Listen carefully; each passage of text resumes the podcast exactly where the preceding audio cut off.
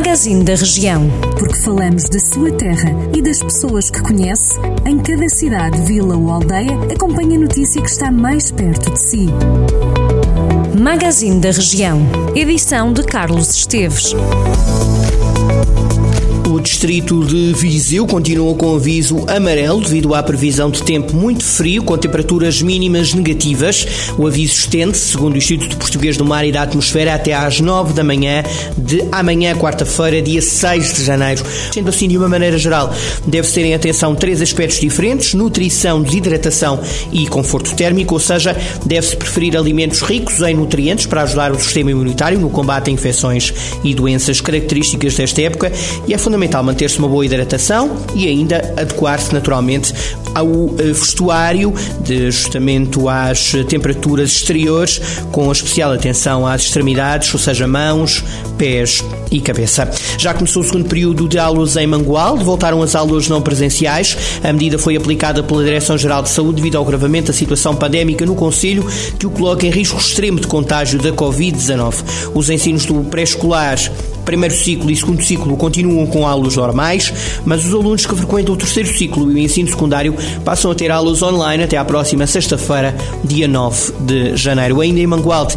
estava agendado inicialmente para o próximo dia 9 o concerto de Ano Novo, mas foi adiado para o dia 30 de janeiro devido à pandemia. Assim sendo, as portas da igreja do Complexo Paroquial de Mangualde vão abrir-se às 9 e meia da noite para o momento protagonizado pela Orquestra Poema e pelo coro misto do Conservatório Regional de Música de Viseu. A iniciativa é de entrada entrada livre, mas é sujeita à inscrição prévia. Pode fazer a sua inscrição através do e-mail biblioteca.cmmangualde.pt ou através do número de telefone 232 619 889 até ao dia 28 de janeiro. O Partido Ecologista Os Verdes alerta para a escassa oferta de horários e fraca qualidade da rede de transportes públicos de Oliveira de Frades. Desta vez escreveu uma carta aberta ao Presidente do município, Paulo Almeida, com o intuito de perceber se os autocarros vão continuar parados fora dos períodos leitivos. O autarca assegurou estar atento às reclamações relacionadas com os transportes públicos no município.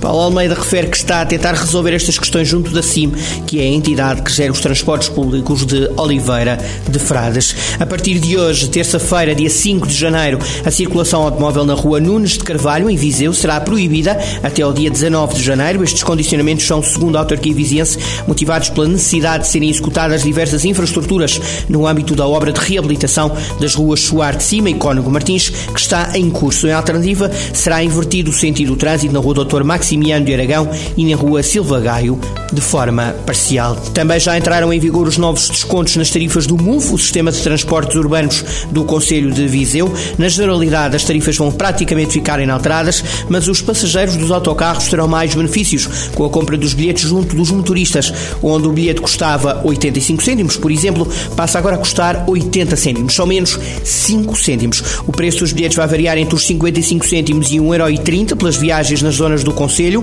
Nas linhas urbanas C1 e C2 o ingresso será mais barato, na ordem dos 45 cêntimos. Já o bilhete turístico custa desde 2,55€.